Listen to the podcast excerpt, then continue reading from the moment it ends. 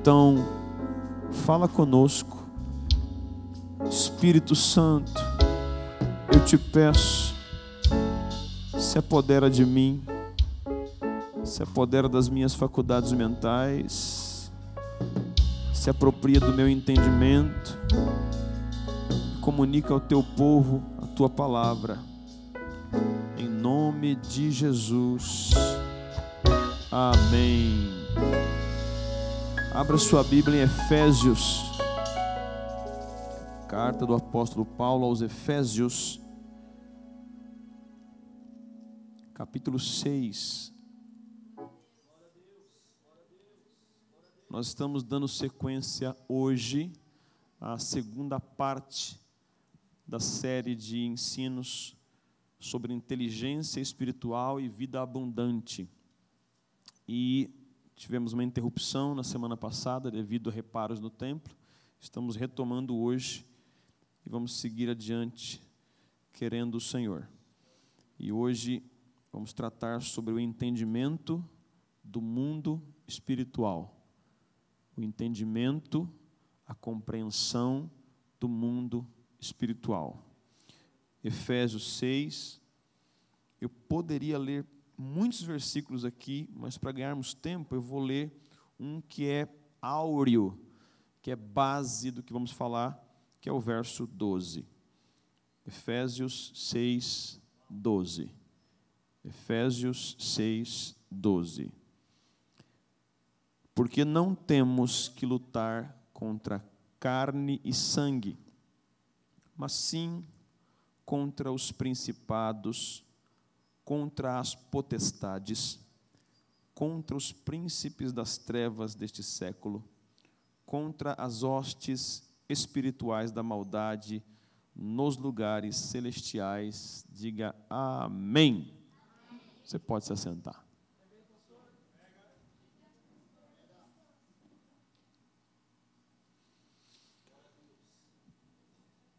A carta aos Efésios é um primor sobre espiritualidade, sobre compreensão do mundo espiritual. E o apóstolo Paulo, como poucos, conhecia esse mundo. Na verdade, Paulo, o maior missionário da igreja cristã na história de dois mil anos, ele trafegava tanto no mundo natural quanto no mundo espiritual. Paulo não vivia e andava de acordo com o mundo natural, porque ele conhecia muito bem o mundo espiritual. Ele escreveu em 2 Coríntios 5, 7, dizendo: Nós não andamos por vista, nós andamos por fé. E por que ele dizia isso? Porque ele conhecia um mundo que governava sobre esse. Em 2 Coríntios também, capítulo 12, ele narra sua experiência de arrebatamento de espírito, dizendo assim: Conheço um homem que há 14 anos, se no corpo não sei, se fora do corpo não sei, Deus o sabe. Foi levado ao terceiro céus, e viu coisas inefáveis que ao homem não convém falar. De um tal assim me gloriarei. E ele diz que por causa dessas revelações, ele teve um espinho na carne, porque o que ele viu foi tão glorioso que poderia ensoberbecê-lo, como um homem que conhece muito bem o mundo espiritual. Mas Deus o manteve humilde, o manteve quebrantado ele, quando chega um dia na cidade de Éfeso, que é a cidade onde está essa igreja para onde ele endereçou essa carta anos depois. Mas quando ele planta essa igreja, ele começa a travar nessa cidade que ele entrou o primeiro grande conflito espiritual de sua vida. Porque ele tinha entendimento do mundo espiritual, mas aqui em Éfeso, quando ele chega, para pregar o Evangelho e plantar a igreja, ele se depara com outro culto, chegando em Éfeso, há uma cultura em torno de uma pseudo-deusa, uma falsa deusa chamada Diana. E esse culto movimenta a fé da cidade. Esse culto movimenta a religiosidade da cidade. Esse culto movimenta até a economia da cidade, porque está escrito que havia lá um comércio de nichos, estatuetas, objetos que aludiam a Diana, a divindade exaltada em Éfeso, que na verdade tinha por detrás uma entidade demoníaca. Todo ídolo tem por detrás de si uma entidade demoníaca. Seja um ídolo visível, palpável, estátua ou qualquer coisa que tome muito do seu pensamento, do seu desejo, tudo isso se constitui como um ídolo para você.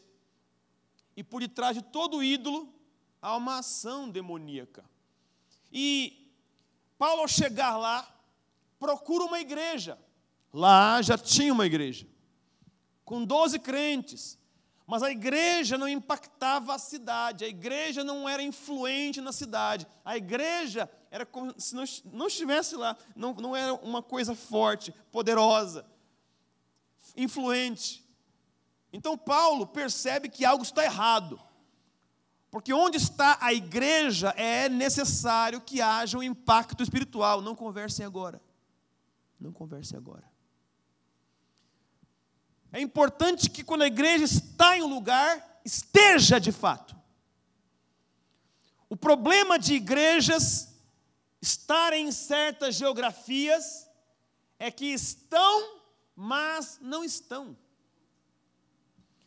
Quando você encontra Atos 13, você lê assim: na igreja que estava em Antioquia.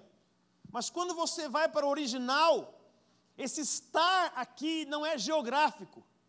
Não é a igreja que está na rua Padre Antônio Samuti. Não é a igreja que está em Éfeso. Não é a igreja que está em algum lugar geográfico. Esse estar aqui da Bíblia é na igreja que estava em atuação. Na igreja que estava em influência, impactando a comunidade. Estavam profetas, doutores, etc. E Paulo chega lá, mas não vê isso na igreja. Ele vê um culto que domina a cidade, com um principado por nome de Ana, e uma igreja sem influência. Resumindo, você conhece a história. Ao chegar lá, ele procura o culto e percebe que no culto falta algo. Então, depois que termina o culto, ele pergunta: Vocês já receberam o Espírito Santo quando creram? Ao que eles disseram: Nós nem ouvimos falar que haja um tal de Espírito Santo. Paulo entendeu o problema, impôs as mãos sobre eles, eles foram cheios do Espírito Santo. Falavam em línguas, profetizavam e começaram a impactar a cidade. Então nasce uma igreja poderosa, forte e viva.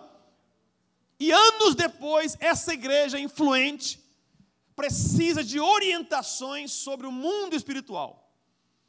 E essa carta é a carta que mais revela o mundo que é real, mas você não vê. Tudo na sua vida, eu disse tudo. Tudo na sua vida é influenciado por esse mundo, por essa dimensão por esse universo chamado mundo espiritual. Algumas pessoas acham que falar assim é espiritualizar demais, mas tudo na sua vida que acontece está sob influência direta do mundo espiritual. Qualquer crise, problema, luta, coisas boas ou ruins, tudo está sob interferência desse mundo que não para, que não dorme, que está em movimento. Diferente de mim, de você, os anjos não dormem e os demônios também não. A atuação é constante, a guerra é contínua.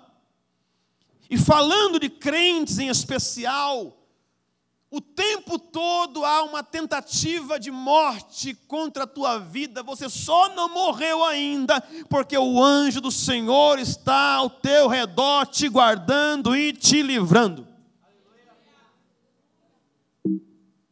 É importante entender isso. Existe um, um raio de atuação do bem e um raio do mal ao nosso redor. Pedro escreveu dizendo assim, ó: o diabo, vosso adversário, está ao vosso derredor, bramando como um leão, buscando a quem possa tragar, ao que resistir firme na fé. Ou seja, note aqui, o diabo, vosso adversário, inimigo, está ao vosso derredor. Derredor é mais distante está bramando como um leão, mas ele não é leão. O leão é outro. E buscando a quem possa tragar, porque ele não pode tragar ao seu bel prazer. Ele busca legalidades e brechas. Brechas no quê? Simples. Se Pedro fala que o diabo anda ao derredor, o salmista escreve e diz que o anjo do Senhor acampa ao redor. Ao redor é mais perto. Ao redor é mais junto. Então, mais perto de você estão os anjos do Senhor. Ao teu derredor, te espionando, tentando destruir você, estão os demônios. Mais perto de você estão os anjos do teu Deus. Bem perto. E quantas vezes você não se sentiu protegido ou passou por situações na vida que eram de morte, mas não morreu porque eles estavam lá aguardando você. Porque o Senhor te protegeu o tempo todo. E mesmo quando você passou por alguma coisa que recocheteou e teve consequências em você, era para matar, mas não matou. Olha você aqui. Esse mundo é real. Mas o que isso tem a ver com inteligência espiritual? Tem tudo a ver. Essa carta aos Efésios tem duas orações incríveis que você devia aprender a fazer. Há muitos modelos bíblicos de oração. O mais importante é a oração do Pai Nosso. Mas aqui há duas orações que Paulo faz pelos Efésios que você devia fazer por você. A primeira está aqui no capítulo 1, versículo 16 em diante. Paulo fala assim: Não cesso de dar graças a Deus por vós, lembrando-me de vós nas minhas orações. Para quê? Pelo que Paulo orava. E eu uso essa oração quando eu oro pela igreja. Eu uso essa oração quando eu oro por esse povo. E Paulo diz: para que o nosso, para que o Deus de nosso Senhor Jesus Cristo, o Pai da glória, vos dê em seu conhecimento espírito de sabedoria e de revelação. Isso aqui é mais do que intelecto. Isso aqui é mais do que a inteligência que os livros podem fornecer. Isso aqui é um entendimento transcendente, espiritual, pelo qual Paulo ora para que os efésios tenham, porque ele não pode começar a falar de batalha espiritual sem que a mente se abra. Ele não pode fazer com que pessoas entendam que há um conflito espiritual se as pessoas não tiverem a mente aberta. Enquanto você não sabe o que é uma batalha espiritual, enquanto isso não se torna real para você, não pode ser só um conhecimento teórico. Não pode ser só uma informação. Você não pode viver e andar aleatoriamente como se ao seu redor invisivelmente não acontecesse, não acontecesse nada. As pessoas que mais vencem na vida são aquelas que entendem isso profundamente e a cada momento de sua vida estão vivendo nessa batalha, mas em vitória, em triunfo, em autoridade. Então ele continua.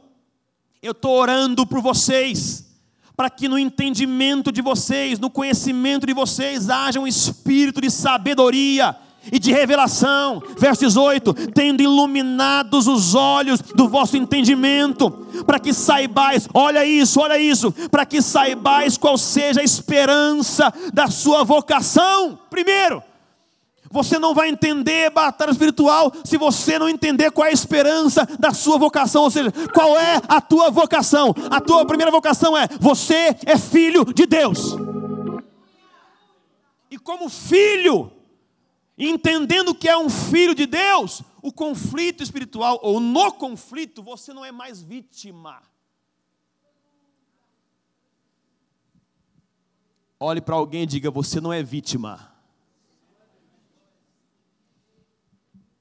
E se tem uma coisa que Paulo sempre lutou, é para que o povo entendesse que não são vítimas. A partir do momento que Cristo entrou em você, oh aleluia, você não é mais uma vítima. Agora você tem poder de filho de Deus. Você tem em você o Espírito do Deus vivo.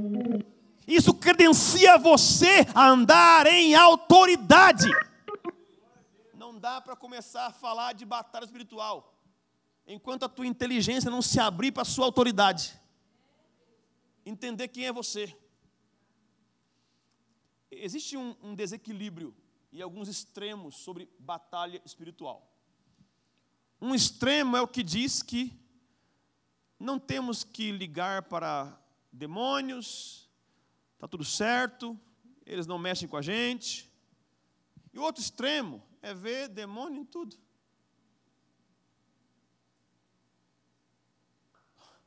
O outro extremo é ter medo de tudo. Há pessoas que fazem ritos diários para evitar demônio. Tem crente que ainda passa de largo em macumba. Porque não sabe quem são. Porque não conhece sua autoridade. A questão é a seguinte: quando, quando a voz de Deus ecoou para o profeta Balaão, quando Balaão tentou amaldiçoar o povo de Deus, veio uma fala assim, ó, contra Jacó, não vale encantamento. Ou seja, não tem macumba contra você. Não tem feitiçaria contra você. Não tem obra de magia negra contra você. Quem tem que temer não é você, quem tem que temer é quem está do outro lado, porque em todo lugar onde chega um crente cheio do Espírito Santo, chega a luz. Eu já ouvi vários testemunhos de pessoas quando não estavam na igreja, estavam afastadas. Mas sabe, gente, tem bastante gente que está afastada, mas vai voltar. Vai voltar. Porque é selado, porque é marcado. Vai voltar. Eu tenho um testemunho aqui do pastor Juarez, que jovem se afastou da igreja. E um dia ele foi se aventurar num terreiro. Entrou no terreiro. Tem um aqui do lado. Entrou lá e ficou lá um tempo. E a coisa não fluía lá. Não acontecia. E, e, e sarrafo no, na tabaca. Pá, pá, pá, e nada. Nada, nada, nada. Não descia nem passarinho. Nada. Aí o indivíduo que lidera o movimento teve a revelação, porque eles têm. Mas por que tem revelação? Vou te explicar por quê. Porque se no meio há alguém que está aceso, que tem a luz, você tem a luz, entendeu?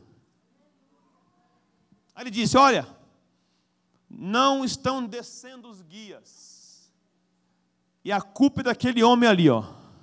Vai embora. Vai embora. O que eu estou dizendo? Ele estava afastado, não estava servindo a Deus, estava na vida do pecado. mas ele sabia quem era o Deus dele. Ele era marcado, e você é marcado. Não tema o diabo, porque 1 João 5,18 diz: os que são de Deus, os que são de Deus, o maligno não toca. Uh! Ele passou mal, o terreiro acabou mais cedo e teve que ser socorrido ao infarto nele. É mesmo? Esperamos que tenha sido salvo. O ponto é: você tem que saber quem você é, mas saber quem você é é determinado por saber onde você está. Eu estou na igreja, não é mais do que isso. É mais do que isso. Estar na igreja não te faz igreja ainda te faz a igreja é o Espírito Santo. É o Espírito Santo em você. Mas o que te dá autoridade é o lugar onde você foi colocado enquanto igreja. E Paulo fala aqui no capítulo 2 de Efésios, no verso 5 em diante: estando nós ainda mortos em nossas ofensas, nos vivificou ele nos vivificou, juntamente com Cristo, pela graça sois salvos, e nos ressuscitou juntamente com Ele. Isso aqui é um símbolo profético. Quando Jesus levantou dos mortos, você levantou com Ele, você ressuscitou com Ele. Então ele diz: ressuscitou juntamente com Ele, e nos fez assentar, aleluia, nos fez assentar nos lugares celestiais em Cristo Jesus.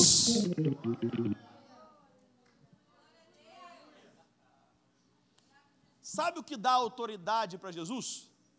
O lugar onde ele está. Quando Jesus subiu ao céu, ele sentou, gente. Ele se assentou à direita de Deus. E na visão de Deus, a igreja se assentou com ele. Acima de principados e potestades. Qual é a minha posição? Qual é a sua posição? reino, governo, autoridade sobre os demônios. Eu acho muito interessante o que significa autoridade, poder delegado. Porque eu já vi algumas vezes em cruzamentos com fluxo intenso de carro, mas vem um rapazinho do CT, pequeno, com um uniformezinho, e ele põe a mão assim e os carros param. Assim os carros param. Assim os carros param. Você pensa, os carros não podiam passar. Mas ele está investido de autoridade, de uma instituição maior do que ele. E eu não estou falando aqui essa noite do CT, não. Não é o CT que está atrás de você, é o reino de Deus. É o reino de Deus que está por detrás de você. Você tem autoridade. A oração continua. Verso 19 do capítulo 1. 18. Tendo iluminados os olhos do vosso entendimento para que saibais qual seja a esperança da sua vocação e quais as riquezas da glória da sua herança nos santos, e qual a sobreexcelente grandeza de seu poder sobre nós. O que, que Paulo está falando? Eu oro para que vocês entendam o poder que vocês têm. Porque quando. Eu vou ter que falar. Porque quando você entende o poder que tem, para você campanha já era.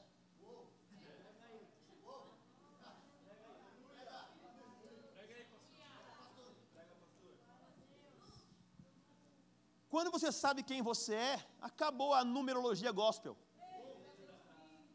Acabou. 21 dias de consagração. E no 21 primeiro dia, a vitória vem. Irmão, para. A, verdade é que a vitória veio no vigésimo primeiro dia, porque foi o momento em que Miguel liberou Gabriel no céu, mas no primeiro dia que Daniel começou a orar, a oração chegou no Pai. O que eu estou dizendo é: quando você sabe quem você é, você não luta mais para ter nada. E é o que eu vou sempre falar e pregar aqui insistentemente, fervorosamente. Você não pode mais correr atrás das bênçãos de Deus, não pode mais correr atrás do favor de Deus. As bênçãos virão sobre ti e te alcançarão. Cumpra os princípios e a bênção, o favor estará continuamente sobre a tua vida. Sempre. Não lute por bênção em favor. É por isso que está escrito, ou melhor, que não está escrito em nenhuma parte do Novo Testamento alguma oração em que se pede a bênção sobre a igreja. Senhor, abençoe a igreja. Encontra isso aí no Novo Testamento. Você não encontra. Por quê? Porque a bênção está no tempo passado, na cruz. Efésios 1,3 diz: Bendito seja o Deus e Pai de nosso Senhor Jesus Cristo, o qual nos abençoou com toda sorte de bênçãos espirituais. Eu não vou ser abençoado, não. Eu sou. Você não vai ser abençoado, você é abençoado. Olhe para três aí e fala: Você é abençoado. Fala: Você é abençoado. Aleluia.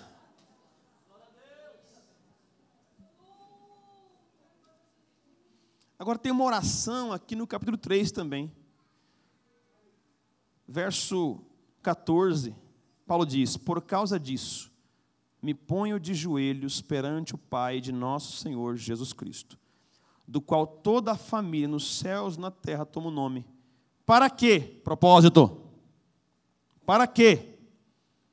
Segundo as riquezas da sua glória, a de Deus, vos conceda que sejais corroborados, confirmados com poder pelo seu espírito no homem interior. Que Deus confirme em você o poder dele a cada dia. E que você entenda isso, saiba isso para que Cristo habite pela fé no seu coração, a fim de que, estando arraigados, termo agrícola, e fundados, termo arquitetônico, em amor. A base do poder é o amor. Nós andamos em amor e isso nos empodera. O que empodera é amor. O que empodera não é nada de orgulho, soberba e vaidade. O que empodera é o amor de Deus. Amor, poder perfeitamente compreender. Olha a ênfase aqui, meus irmãos e irmãs. Paulo ora por compreensão. Você não encontra orações de Paulo pedindo bênção. Ele pede para que a igreja compreenda. Percebe? A oração do apóstolo é sempre para que a igreja saiba quem é, entenda quem é, em que posição está. E quando eu comecei a vislumbrar isso aqui, eu me senti quase que lesado. Por que quase? Porque eu sei que aqueles que me ensinaram diferente não têm culpa, são produtos de religião com pouca verdade. Então eu aprendi sacrifício. Eu aprendi que eu tinha que fazer voto, sacrifício para ter alguma coisa. Mas quando você se depara com a verdade redentora da obra de Jesus, acaba o sacrifício, porque o sacrifício já foi feito.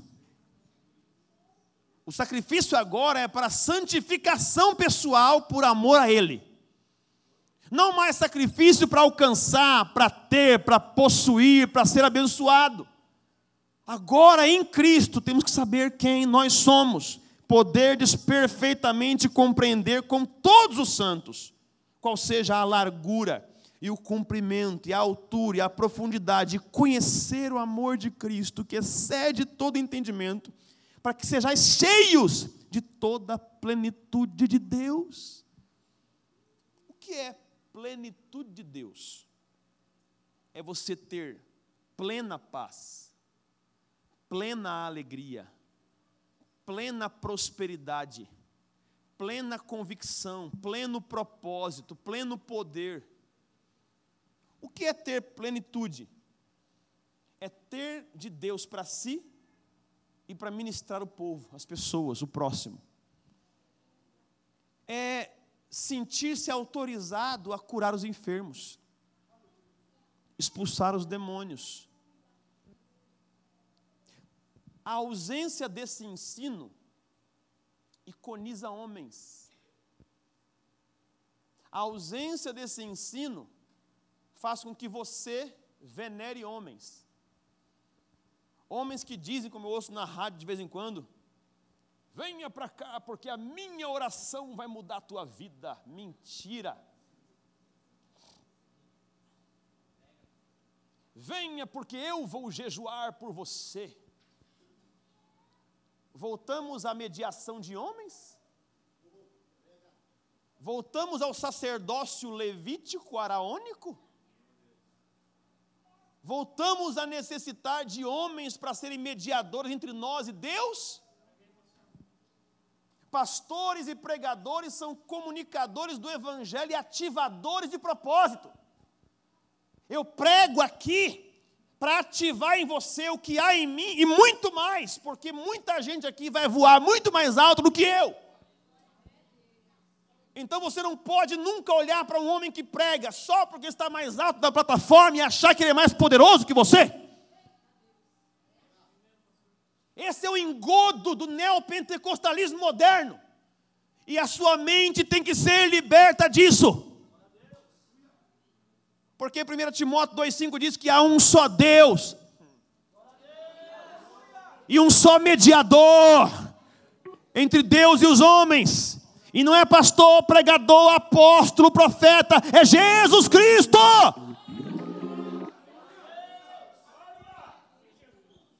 Seja livre de toda dependência e muleta religiosa. Eu repito, nessa mesma carta aqui, Efésios 4 e 11 diz: Ele mesmo, Jesus, deu uns para apóstolos, outros para profetas, outros para evangelistas, pastores e mestres. Verso 12: querendo, com propósito, querendo a edificação dos santos para a obra do ministério. Então, para que presta pastor? Para treinar você para fazer melhor.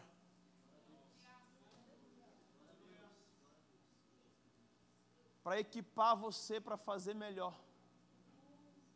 Então, apóstolos, profetas, evangelistas, pastores e mestres equipam os santos para a obra do ministério, para a edificação do corpo de Cristo.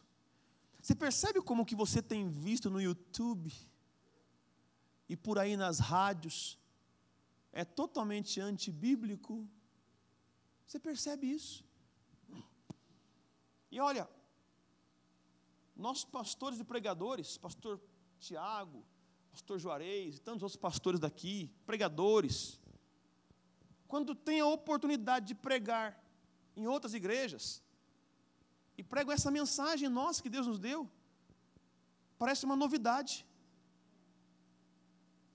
Parece algo, meu Deus, eu nunca ouvi isso. Que incrível. Que mensagem é essa? É tipo, como é que chama? É, ah, evangelho. evangelho. As pessoas receberam uma carga de pregações que abençoaram, que salvaram, porque o evangelho salvífico é simples, qualquer um pode pregar, qualquer um aqui pode pregar a mensagem que salva. Mas o problema é que não basta nascer de novo, tem que crescer. Não basta se preparar para ir para o céu, você tem que estourar aqui na terra. Por quê? Você estourando aqui na terra, você vai levar um bocado de gente para o céu. Não basta pensar na eternidade, é o primeiro pensamento do crente. Você sabe muito bem que eu prego eternidade aqui o tempo todo. Coloque o teu olho na eternidade. Pense no céu, lá o teu destino. Mas não se esqueça, você não foi para lá ainda. E porque você não foi para lá ainda, esse Deus de abundância quer dar a você graça especial para viver vida abundante aqui, nessa vida, nessa terra. Há princípios aqui que norteiam o seu pensamento, isso é inteligência espiritual. Quando você norteia seus relacionamentos por meio da palavra de Deus, você vive vitória. Há muita gente frustrada, decepcionada, porque não baseou seus relacionamentos na inteligência espiritual. Não conseguiu enxergar nesse relacionamento interpessoal, discernindo pessoas. A coisa que nós mais precisamos é discernimento. O que a igreja mais carece é discernir coisas e pessoas. Isso só pode acontecer por meio de busca do entendimento do alto. O pedido de Salomão foi: Senhor, me dá sabedoria, me dá entendimento. Se você buscar por entendimento, Ele vai te dar. Tiago disse que quem pede sabedoria, Deus dá, não lance em rosto, peça com fé, e quando você pedir sabedoria, é fácil, comece a andar em sabedoria. Comece a praticar sabedoria, comece a decidir com sabedoria, comece a operar na sua vida em sabedoria, porque ela está já em você.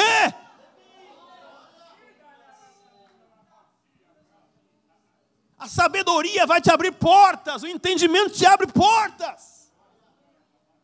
Até mesmo a tão falada inteligência emocional é oriunda da inteligência espiritual que é inteligência emocional? Gálatas 5, 22. Gálatas 5, 22. É o fruto do Espírito. São características de Cristo em nós: longanimidade, benignidade, temperança, domínio próprio, amor, fé. Isso é inteligência emocional, embutida no Evangelho. É o fruto em nós. Com isso você vence. Com isso você triunfa. Com isso você tem vitória todo dia, toda hora. E a coisa que eu mais tenho testemunhado na minha vida, e eu quero começar a testemunhar na vida de qualquer um aqui, é que inteligência espiritual abre portas para você, te coloca em lugares impossíveis diante de pessoas improváveis. O que fez com que José fosse colocado diante de Faraó no Egito e governador? Inteligência espiritual, sabedoria, portas vão se abrir, pessoas vão te ouvir. Se você tirar o teu ímpeto temperamental e emocional da frente e colocar o espiritual, vão te ouvir.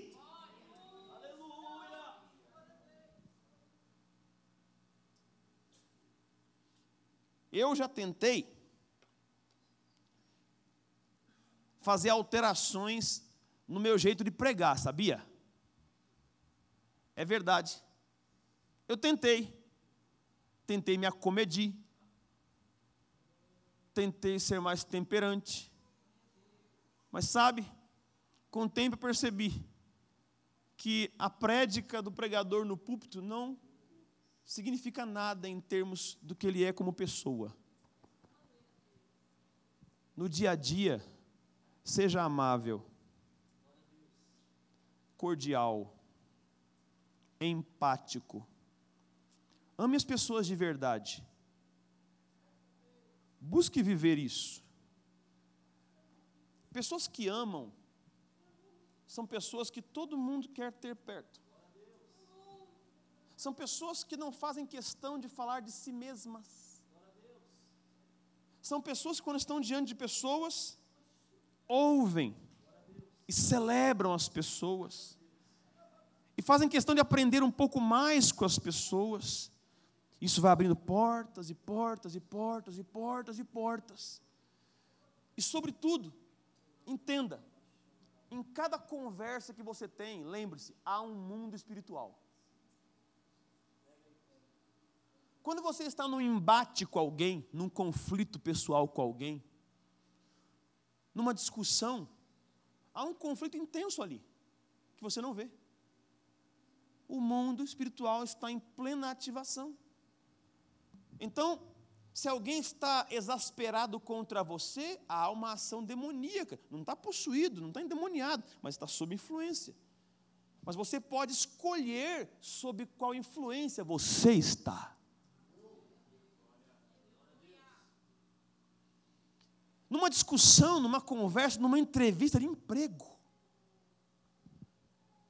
numa discussão de relação do casamento, você pode escolher quem vai te influenciar.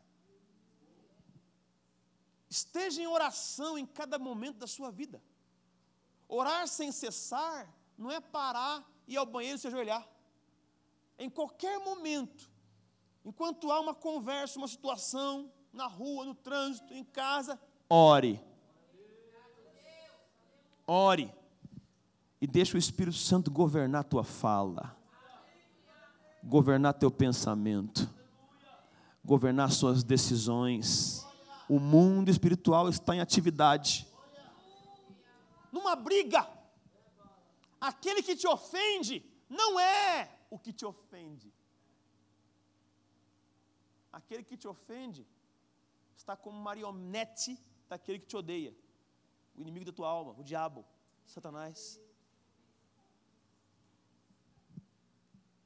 Se isso fosse entendido em casamentos, em relacionamentos, em conversas, o amor reinaria. O texto que eu li diz: nossa luta, ou não temos que lutar contra carne e sangue, ou seja, o teu combate não é contra a gente. Então não adianta ficar lançando indiretinha nas redes sociais. Não adianta desabafar e escrever, pronto, falei. Isso só vai incitar mais o ódio, a contenda.